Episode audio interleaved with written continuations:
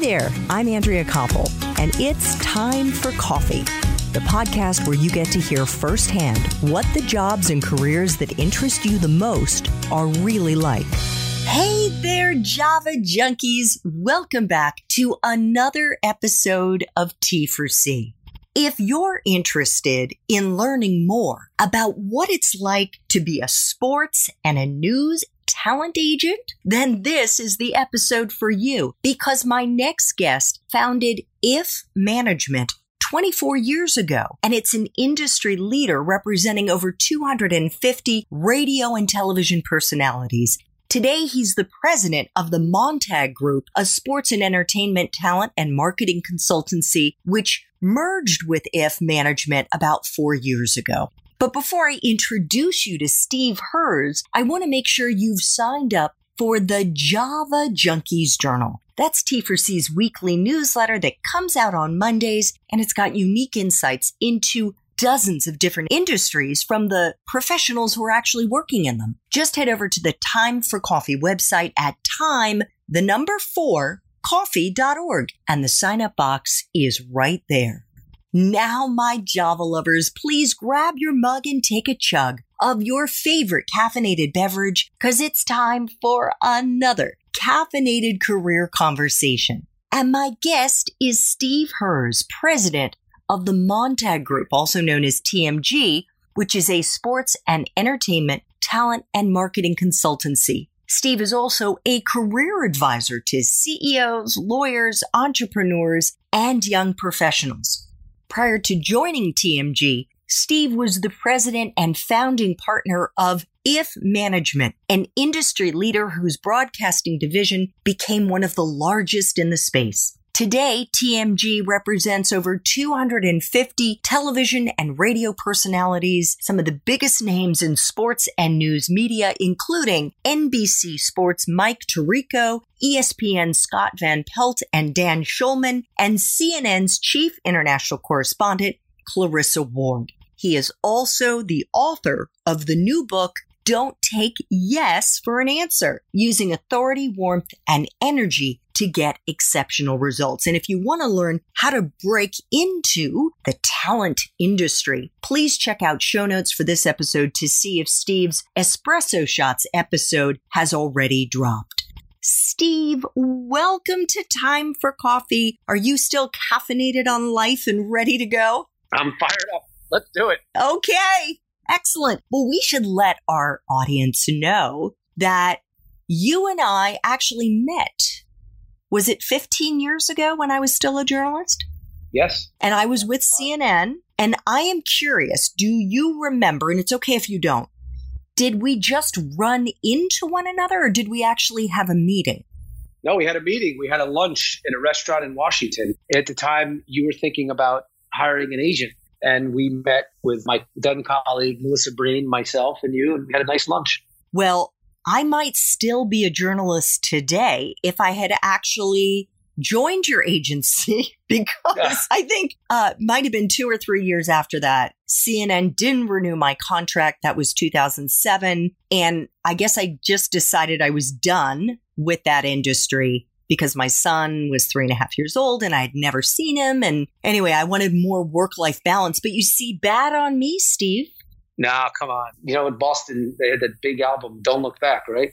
No, and I don't. And truly, I will say to any of our young listeners who are interested in journalism and, and may face what I did, which was a decision that I wasn't the new president of C N N's cup of tea. It's a subjective business. It was, honest to God, it was incredibly painful and humiliating to go through, but it was a blessing in disguise. And today I am incredibly grateful, because I wouldn't have left on my own, because I didn't think there was anything else I could do. I thought I had been a journalist for twenty years and I couldn't think of anything else I could do. So at any rate, I say that because, Steve, I'm sure you have dealt with these situations many times with various clients who, for one reason or another, aren't aligned with the new management, or they just yeah. part ways. And I have no doubt that some of those clients who leave the industry end up finding out that they are happier outside of it than they were in it. Absolutely. You know, that expression, a blessing in disguise. Exactly. So I thought we could kick off our caffeinated chat, Steve, with an overview of what the Montag Group does and why you decided to merge I F, the company you founded twenty-four years ago, with T M G. So when I ran I F, it was a small company of about seven or eight people representing news and sportscasters. And the industry started to change. There was a lot of bigger agencies getting into the space and trying to offer clients a lot more ancillary services, whether it was, you know, the ability to write a book, literary agency, commercial agency, voiceover, things of that nature. And we didn't offer a lot of those services. And when I joined forces with Sandy Montag, who had run I M G Media for twenty years, the combination of the two agencies gave us the ability to offer a lot more services to our clients, in addition to, you know, having, I think, really a lot less conflicts of interest in terms of we don't represent that many clients. We could still have those same very high level relationships with the executives who are going to make the call on whether you're going to get hired or retained or promoted, what have you, but also not to do it for a thousand people. You yeah. know what I mean? So that was the thinking. And also, you know, I knew Sandy for a long time. He was the ten-ton gorilla in the space, but he was always a really just a quality guy. And unlike a lot of other agents in the space, he never tried to poach my clients. He was always very respectful of me and respected what I did. And I think we just had a lot of good karma and chemistry together. So when he approached me four years ago and said, hey, I'd like to go start my own business. I'm leaving I M G. I could do it myself, but I'd like you to be my partner. I said, great. Where do I sign on? And that was it. We shook hands and we've been together ever since. You've already touched on the fact that the agency world has changed over the last twenty-four years since you got into it. What do you think the biggest changes have been, and how has it changed the role of a talent agent? Wow. There's so many different things that have happened in the industry, so many different changes. I would say that, like the news business, for example, the local news business really changed a lot. It's been a slowly diminishing business. So that's one thing. And then at the same time, since nineteen ninety-six, you've had this burgeoning cable business. All you had was C N N when I first started. And then almost right away, you had Fox News and you had M S N B C. And so then you had this tremendous competition there. And then you've had this gigantic growth of cable. That was kind of a tailwind that we had in our business for a long time. And then you had also this huge tailwind of sports growth. Remember, we're in both sports and news. So you had all these different cable networks starting up. E S P N had one network when I started. Then they had E S P N two, E S P N Classic, E S P N News. And then you also had Fox Sports starting all these cable divisions and all these regional sports networks. And then you had the leagues, M L B, N B A, N F L. You had conferences, the Big Ten Network launched. And all these places created so many different jobs for our clients. So in a way, if you couldn't succeed as a talent agent over the last twenty-five years, then you really couldn't do it, right? I mean, there was never a better time to do this. My timing just happened to be perfect. But then everything sort of shifted about four or five years ago, and all that growth kind of went out the wayside. And you had a lot of technological shifts. You had the unbundling of cable. You have the cable cord cutters, the cord nevers, and you have Netflix and the rising tide of direct-to-consumer. So it's like it's it's been the Wild West for the entirety of the twenty-four years and the wild, wild, wild, wild, wild west the last four years. Okay. How have you mentioned Netflix, but what about other streaming services? So the fact that we're not doing this now, but I could have streamed this interview live on Instagram or on Facebook, or some people are streaming their interviews live on LinkedIn. And there are also these independent news agencies that have popped up. I mean, all of the little ones. Do any of those bigger names have talent representation? Yeah. I mean, look, Joe Rogan is a great example of a guy who's an individual talent who went straight to consumer with the podcast space. And now he's did a supposedly multi nine figure deal with Spotify. You have in our agency, we represent a guy named Roger Bennett, who's one half of a group called Men in Blazers, extremely popular in the podcast, cable T V space, in the soccer world. We have guys in golf who are doing very well. You have The Ringer, which is something Bill Simmons left E S P N to start this thing called The Ringer and then sold it. And you have places like, you know, there's just Barstool Sports, for example. You have so many different entities that are going direct to consumer that I think they're continuing to chip and chip and chip and chip and chip away at the traditional media companies, who may end up buying them all, or they may find themselves less valuable. I don't know how it all shakes out. Yeah. Well, I know you're still an agent in addition to being the president of T M G. And I thought maybe it would be helpful for our young listeners, the aspiring young agents out there, or those who maybe are curious about what it is like to be an agent, for you to give us a sense, Steve, of what you do, what an agent does for your client.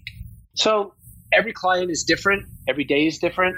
But I'd say that depending on where the client is in his or her career, you're trying to ferret out opportunities for the client. You're trying to develop relationships on your behalf and on their behalf, that they may hire the client for a primary job, to host a show, to be a correspondent, what have you. You're finding out about opportunities that are otherwise not known in the marketplace. It's not like there's a giant job board in our industry. And if there were, it would probably make us a lot less valuable as agents. You're also trying to give the client feedback to get better at their craft. Sometimes you'll send the link out and they won't get the kind of response you want. And sometimes they won't tell you why they don't like you, but it's your job to try to figure it out if they won't tell you, or ask them. And then you want the client to get better at their craft, whatever it might be, their voice, their body language, their writing, their presence, their energy. So that's what you're doing. You're also negotiating contracts. You're reviewing documents. You're also trying to find them, some of them, speaking engagements, voiceover work. It all depends on who the client is. Someone's writing a book. You want to help them craft a book proposal and then get an editor to buy them.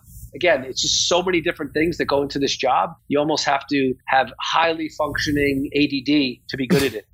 It sounds like it. Now, is the whole voiceover, book deals, is that relatively new? Because I don't remember hearing my colleagues talking about that fourteen years ago before I left the industry. Yeah, it's it's not a big part of most of our clients' lives, but it is it's a part of some of their lives. So I talk about it. Then part and parcel of that is some of our clients are getting marketing opportunities, posting on social media. You know, it's not all of them, but some of them are. And we have a guy whose job is just to go out and ferret out those opportunities for them.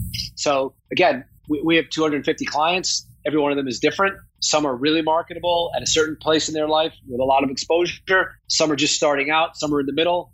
So the opportunities depend on where you are in your career. So you have someone going out looking for opportunities for clients to become social media influencers.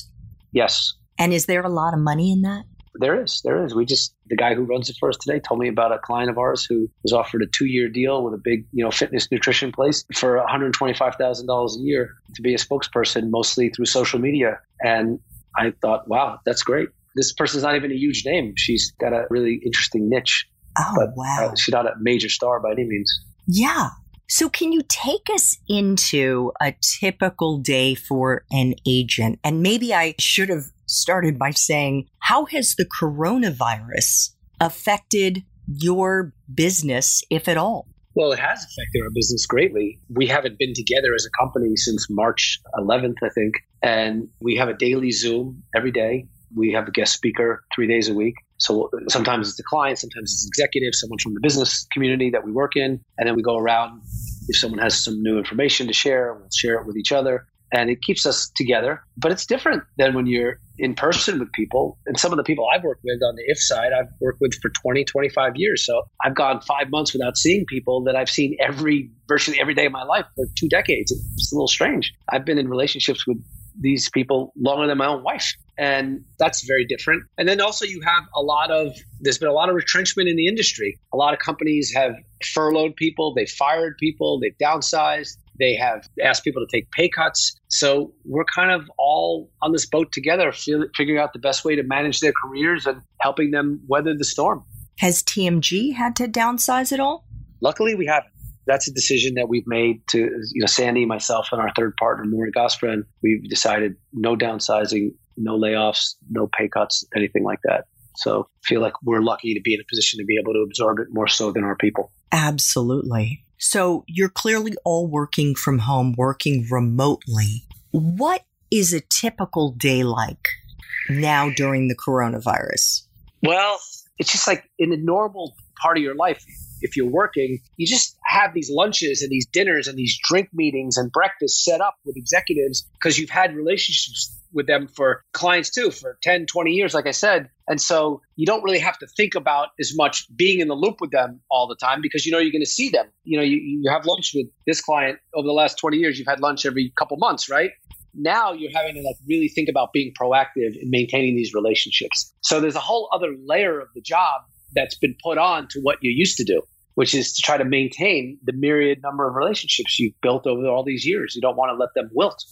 So you're on Zooms or phone calls or what? Zooms, phone calls. I mean, I'm communicating, believe it or not. I've gotten hip now. I didn't used to be on Instagram until about six months ago, but I'm text messaging with different clients from the agencies on Instagram direct messaging. Are I, you? I, I cannot believe I'm doing that, but I'm doing it now. Well, listen, we're going to have to get you live streaming on Instagram. I'm doing it. I'm, I'm hosting one with Clarissa Ward next month uh, on August seventeenth. Amazing.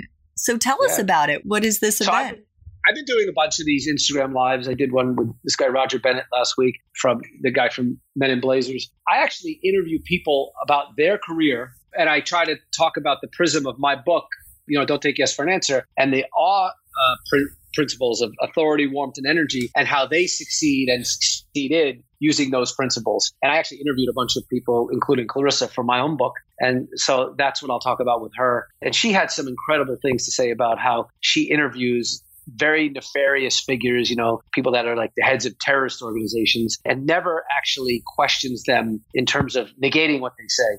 Just lets them talk, and eventually she gets what she wants. But she learned not to kind of negate them over the years of being an interviewer. I think it was, it's a very effective way of interviewing. Cool. Well, I am going to ask you about your book in just a couple of minutes. But before yeah, no I problem. do, I thought perhaps you could impart some of your wisdom and lessons learned for our young listeners who do want to become agents. What do you think the most important things for a young agent to keep in mind are to become one of the best? Honestly, become an amazing, amazing communicator.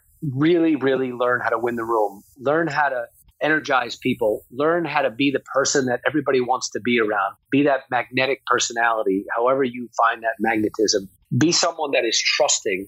Be dependable. You know, just dot all your I's, cross all your T's. Don't make spelling mistakes in emails. Don't make grammatical errors. Be very detail-oriented. Be reliable. Be both reliable and be someone that is proactive. And if you have that type of personality and you have that level of proactivity, then I think you could be very successful. And also, study the field.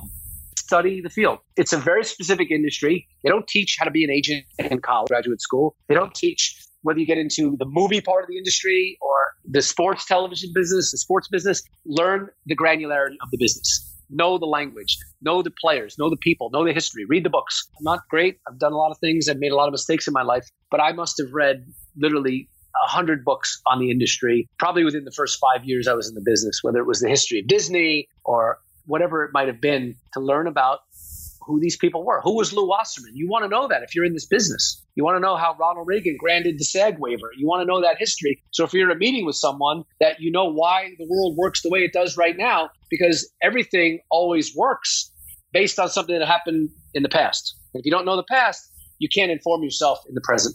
Are there certain qualities that you've noticed that great agents share? I think it's a curiosity. A real deep curiosity. If you're the type of person that likes to take apart the garage door opener when it breaks and put it back together and learn how it worked, that's the type of person that will be a great agent. Now, it doesn't mean you have to be handy, but you have to have that kind of deconstructive mindset in something. If you want to be a filmmaker, you want to know, why did Steven Spielberg pick that shot in Jaws? Why was that the choice he made? What was he thinking in that moment? You want to try to put yourself in that mindset of the person doing the job that you want to do and understand why they did what they did so you can do it and make that same decision or a different decision, but at least you know why you're making that decision in the moment. And that intellectual curiosity, that deep desire to learn, that's the quality that I find is always present in the very successful people that we've had. I read a quote from one of your clients on your website, from Erica Duncan, who's a national correspondent for C B S News. And she said, Finding the right agent can be difficult. You're entrusting your career to someone you barely know. After meeting Steve Herz and Jeff Feldman, I felt I F Management had my best interests at heart. They helped me move from Buffalo to Philadelphia and then to C B S News in New York. More importantly, I F is an agency that cares more about the people than the job. When my daughter was born, Steve and Jeff stopped by my home with cupcakes in hand to see how the baby and I were doing. That kind of care and attention is what makes I F different from other agencies. Would you say that's the kind of personal touch that sets you apart? I mean, I hope so. I do think other agencies do that too. And so I think that's why we're in a very competitive field. If we were the only ones doing that, we'd probably have our pick of everybody. But I think that these are very intensely personal relationships. And if you don't care about the client, if you don't care about their families, if you don't care about them, I don't think you can do your job well. I really don't. And I've said that. We're not for everybody, our agency, but we choose to want to represent people who are really interested in a friendship in addition to a business relationship. And that's not for everybody, but that's the way we want to do it. And so I think it's most effective that way. I mean, I'll tell you a quick story on that note. Last year, in August, a year ago, my daughter was bat mitzvahed in Israel, in Jerusalem. And Mazel one of my time, thank you. And one of my longtime clients, Greg Amsinger and his wife, Erica, they flew to Israel for my daughter's bat mitzvah, along with my parents, my brother, and close friends. They were the Amsingers. And, you know, that's the kind of relationship we have. And that's the kind of people that we represent. And it's an indication of, I think, it's not so much, this is not a business answer to your question, but it's the kind of life I want to live. To me, life isn't worth living, or your business isn't worth doing if it's just a, a numbers game. That's going to be very disheartening, I think, in the long run. A hundred percent, Steve. So how should a young agent, someone starting out, go about recruiting those clients? I mean, it's easy. You go to the smaller markets and you find people that other agencies aren't necessarily after. And you show that you're the one that's going to put the time and attention into their career. And then you build a relationship. And, and you start off the way I did. You start off with Dave Rebson in Quad City, Iowa, who's a few years younger than me, and Chuck Garfine in Traverse City, Michigan, and Lionel Bienvenue in New Orleans, and people your own age who are smaller, who want someone who's going to grow with you. And, you know, Brian Anderson in small town, Texas. Many of these people are still my clients. You grow with them and you see them come along. Dan Schulman, who I found when he was in Toronto at twenty-six and I was twenty-seven. You grow with these people. And I, I think it's just a very, very simple formula. Yeah, that sounds pretty simple, but it's also having an eye for talent. Yeah, I, I also think it's an eye for character, more so than talent. It's an eye for character. There's a lot of people that can do this job, that can go on T V. It's, it's the people that build the relationships and get along with their producers, go the extra mile and engender goodwill. Those are the people that are going to succeed in the long run. And that's the type of people we like to choose and put our bets on. It's more of a character play, in my opinion, than a talent play, or at least equally so. So let's talk about your new book, Don't Take Yes for an Answer, Using Authority, Warmth, and Energy to Get Exceptional Results, because it sounds to me, just from that title, Steve, that that's also a character play. It is a character play. Yes, it is. You're very perceptive. Who did you have in mind when you were writing this book? I think I had in mind maybe a little bit myself, and maybe I was trying to think about my own children, just people who I think get this self-reinforced message every day that's so alluring. Oh, you're great, you're great, you're great, you're great, you're great. And why would you want to improve? Because you think that you're doing everything just good enough. So I, I think it's endemic throughout all of society. The, the book is being written for anybody who kind of wakes up one day and says, wait a minute, I need to improve. So what did you mean when you are telling your readers not to take yes for an answer? What I mean by that is you're not going to hear the word no very often.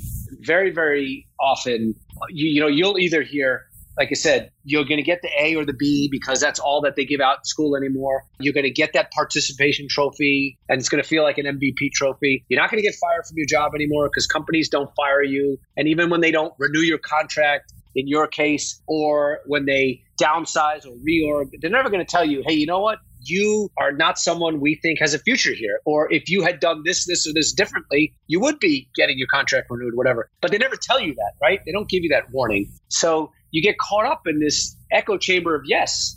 And look, this is me too. This is everybody. We're not honest with each other. And it's incumbent upon you who realizes that you could be doing better in life to stop taking that proverbial and metaphorical yes in your life. Yeah. I mean, clearly we do have a situation now in this country where we've got more people who have lost their jobs since the Great Depression. So a lot of people are losing their jobs because of the coronavirus. But I think what you're saying is under normal circumstances, most people, eh, they'll be given some pile of whatever baloney as to why they're being let go. Or maybe as a young child, parents are bending over backwards, not wanting to disappoint their child, always wanting to build up their child. And so maybe that raises expectations to an unrealistic level. I think it does. And I think it's also the fact that we end up giving them a false sense of self-esteem that's built on a house of cards. And then you take that same house of cards into your own adult life. I got an A. I graduated college with a three point six. I must be really smart. Well, actually, I'm not that smart because I was the victim, and I use the term victim loosely here. I was the victim of grade inflation. And I actually would have been a lot better had I studied X or Y more. And that ultimately, when you turn thirty or forty, then you pay the price for that. Yeah. In your book, you talk about how one of the most overlooked variables in your career is communication. And why is that? I would say the data shows that only fifteen percent of your success is predicated and built upon your hard skills. And so we all get good enough at the hard skills because that's all we spend our time and energy on. And yet it leaves that giant eighty-five percent window of soft skills. And to me, the soft skills are all predicated on your communication skills. So both writing and spoken communications. Yeah. And, and just like kind of the unspoken communications, your body language, how does that make me feel when I'm around you? The energy that you're creating with me. Do you create a warm energy? Are you someone I trust viscerally? These are the kinds of things that I think are really underrated, underappreciated, underdiscussed, undertaught. And you go into the world without that understanding and that real soft skill proficiency. Mm. You go into it at, at your own peril. You really do. Yeah. You've now touched on one of the points that you have summed up in the acronym A W E, A W E. Can you break that down for our young listeners? Sure. It's really just a shorthand for what I think the soft skills are, or at least enough of them, is that A, authority. Do you present with competence? Are you someone that I believe can do the job for me? Would I hire you to operate on me or be my lawyer? Or would I promote you in my company because I believe you're competent and good at the job? Stylistically, do you have a good voice? Do you speak with passion, with energy? Do you have an emotional commitment to your own message? Do you not use filler words? That's the A piece of authority. How's your body language? Do you look me in the eye when you speak to me, right? That all goes into A, authority. W is warmth. It's the trust that you engender with someone. It's that ability to connect with someone to make me feel like, hey, you care about me. I want to do business with you. I want you to be part of my company, part of my team, because I know that you're going to be in it for the collective good. You care about me too. You're not just in it for yourself. And are you communicating that, again, with your body language, with your verbiage and your nonverbal communication? Do you smile at me? Are you making eye contact when I'm talking? Are you asking questions? And then the E is the energy piece. How do I feel about you when I'm with you? How, what kind of a dynamic is created between us? Are you the type of person I want to be more around or less around? And those are the qualities, I think, that assuming everybody is somewhat equal in the hard skills, those are the qualities that are going to propel you in your life. Because you are going to be competing against people that are also good enough in the hard skills. Yeah. So that's a distinguishing factor, the awe factor. That's my thesis, and I'm sticking to it. So let's flash back to when you were in college, Steve. You went sure. to the University of Michigan, which, P S, is one of the top schools in the country. And you majored in political science. Did you know what you wanted to do with that degree when you graduated? No, I had no earthly idea. I was a guy who went to the University of Michigan for two reasons. One, I wanted to be a sports journalist. I was the editor of my high school newspaper sports department, and I wrote a local column in the local Long Island newspaper. And I think if you ran into guys I went to high school with to this day, they'd say, oh, what newspaper does he write for, you know?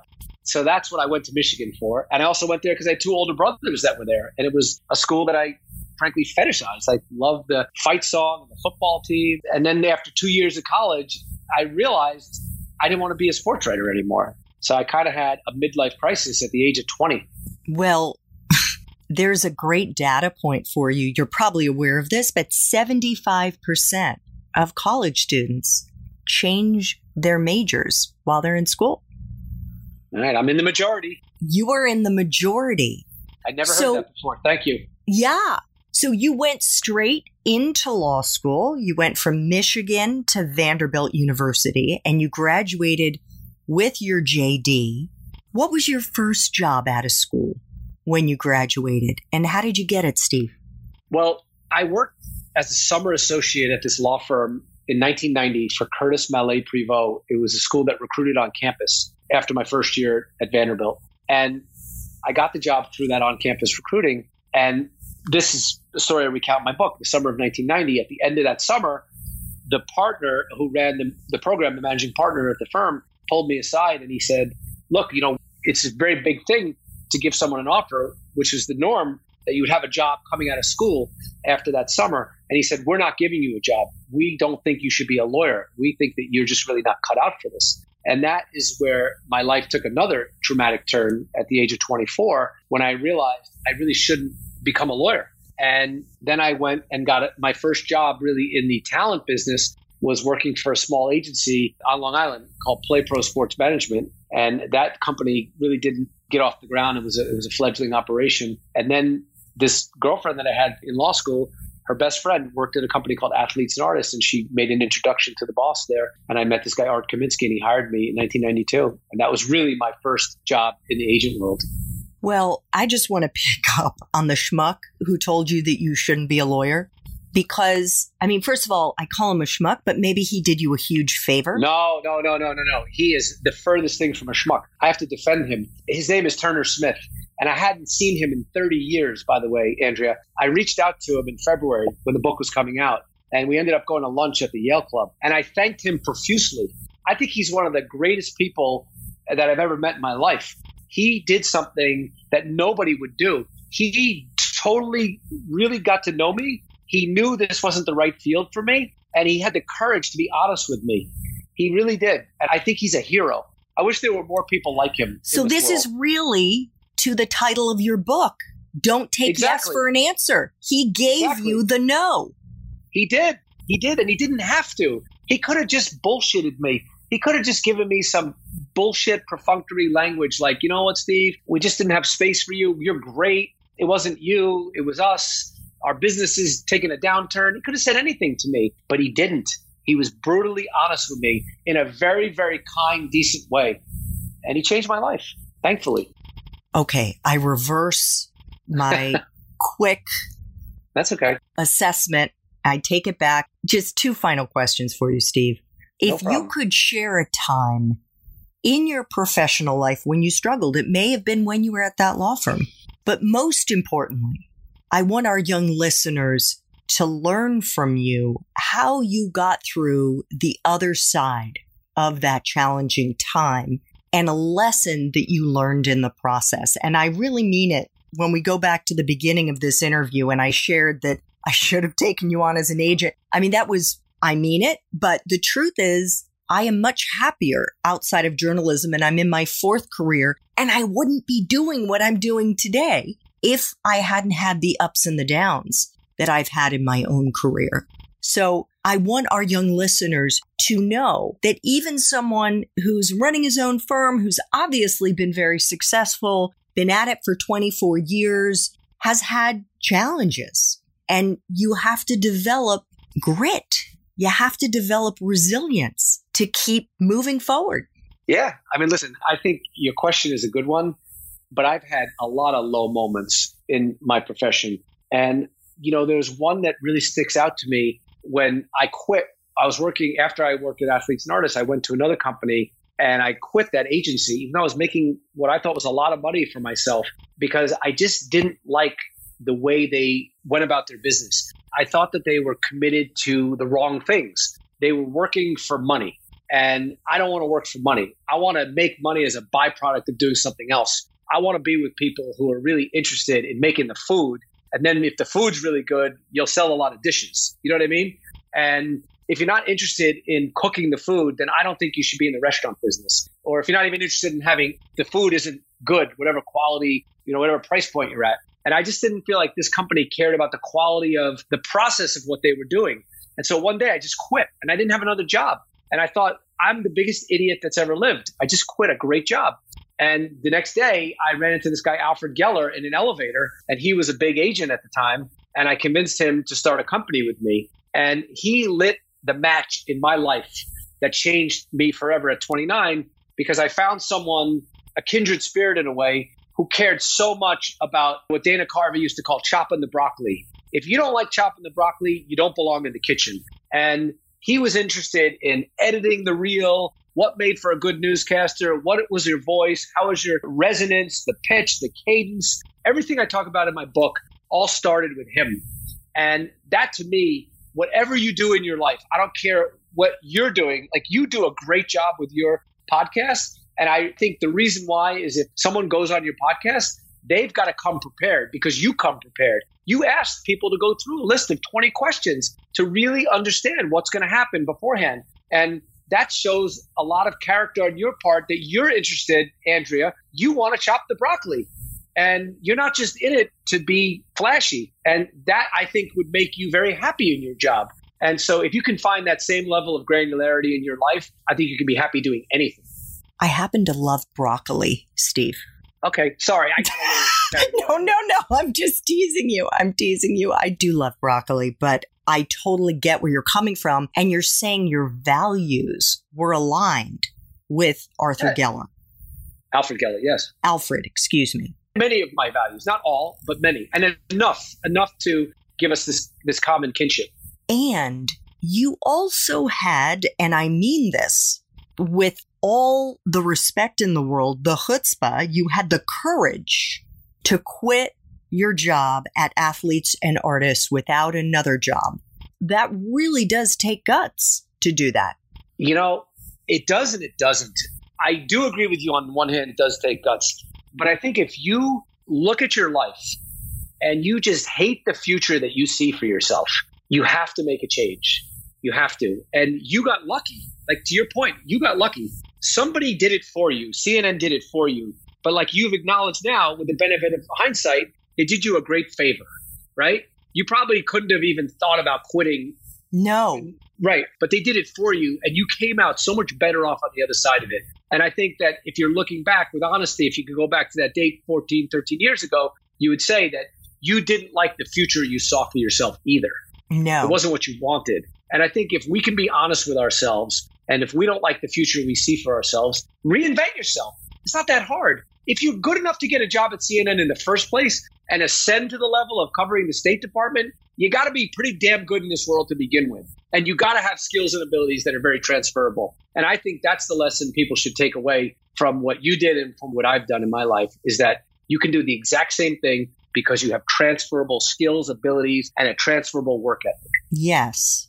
But I will also tell you that because I had only ever been a journalist, I didn't have the confidence or the courage to quit my job, even though I had been unhappy in it ever since my son had been born. And I would come home every night, Steve, and I would cry on my husband's shoulder and he would say, well, do something else. You know, maybe you want to go back to school. Maybe you want this. Maybe you want... And I said, I don't know. And I did have an issue, I think, with the golden handcuffs. I didn't think I would be able to find another job where I earned that kind of money. And I was enjoying earning a really good salary. And thank God they made the decision for me. I did not have the courage that you did.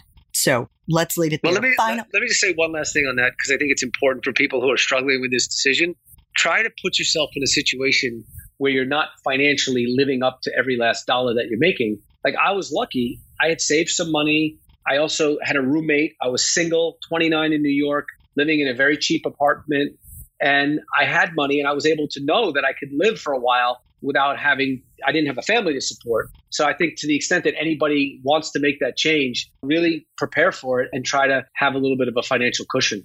Definitely. And I will say, fast forward to twenty seventeen, I actually quit my last job to be a full-time stay-at-home mom, and Time for Coffee has evolved out of that. So the truth is, I probably could have quit and we would have been fine.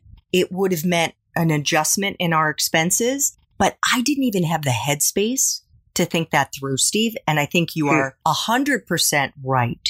Save your money and be courageous if you're unhappy where you are, and take a leap and believe in yourself. Yeah, I agree. Final question. If you could go back to university, back to the University of Michigan, and do it all over again, but based on the wisdom you have now, Steve, what advice would you give yourself? I will plug another book right now and give you the answer. I just finished this book called Personality Isn't Permanent by Benjamin Hardy. And he says something very profound. He said, things don't happen to you, they happen for you. I would think that I would like to interpret every single thing that happened to me along the way in an immediate constructive way. This girl dumped me and broke my heart at thirty. It only led me to a lot of misery and sadness. And then I met my wife. You know what I mean? And this job didn't work out. This guy fired me. This client didn't like me, whatever it might have been. Okay, it all works out in the end. If you keep a positive attitude and you try to learn the lesson in the moment, you're going to be successful anyway. And my life has turned out great. I just wish I didn't, you know, I'm fifty-four now. I, I would have saved myself thirty-six years of bits and bouts of silly, stupid aggravation. So I hope for the next fifty-four years, God willing, I live that long, I won't make the same mistakes over and over again. I know you won't. And you are the second guest today to talk about the importance of a positive attitude. And he mentioned the book that I happen to be rereading right now called The Alchemist by Paul Coelho. Have you read that? Sure, I have. It's a great book.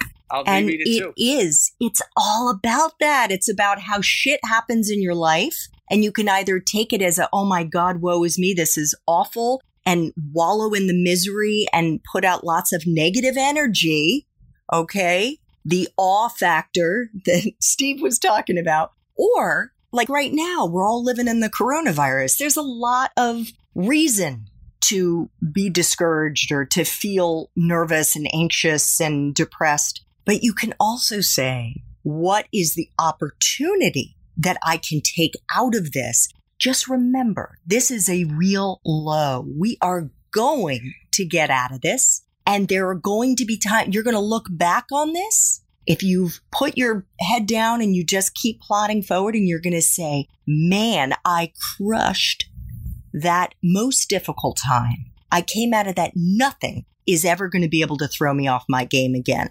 I am all about that positive energy. Steve's book is called Don't Take Yes for an Answer. Now you know why. Using authority, warmth, and energy to get exceptional results. I hope you read it. I hope it brings you comfort and inspiration. Steve, thank you so much for making time for coffee today with me and the T four C community. And please let me know how your experience goes when you do try caffeine for the first time. Thank you so much, Andrea. I will do it on all fronts. It's so great to reconnect with you after all these years. I'm really happy for you. Thanks so much for listening to Time for Coffee, where the professionals in the jobs that most interest you always have time to grab coffee, twenty-four seven, no matter where you live. I have one quick favor to ask you. Remember to rate, review, and subscribe to Time for Coffee. Thanks so much.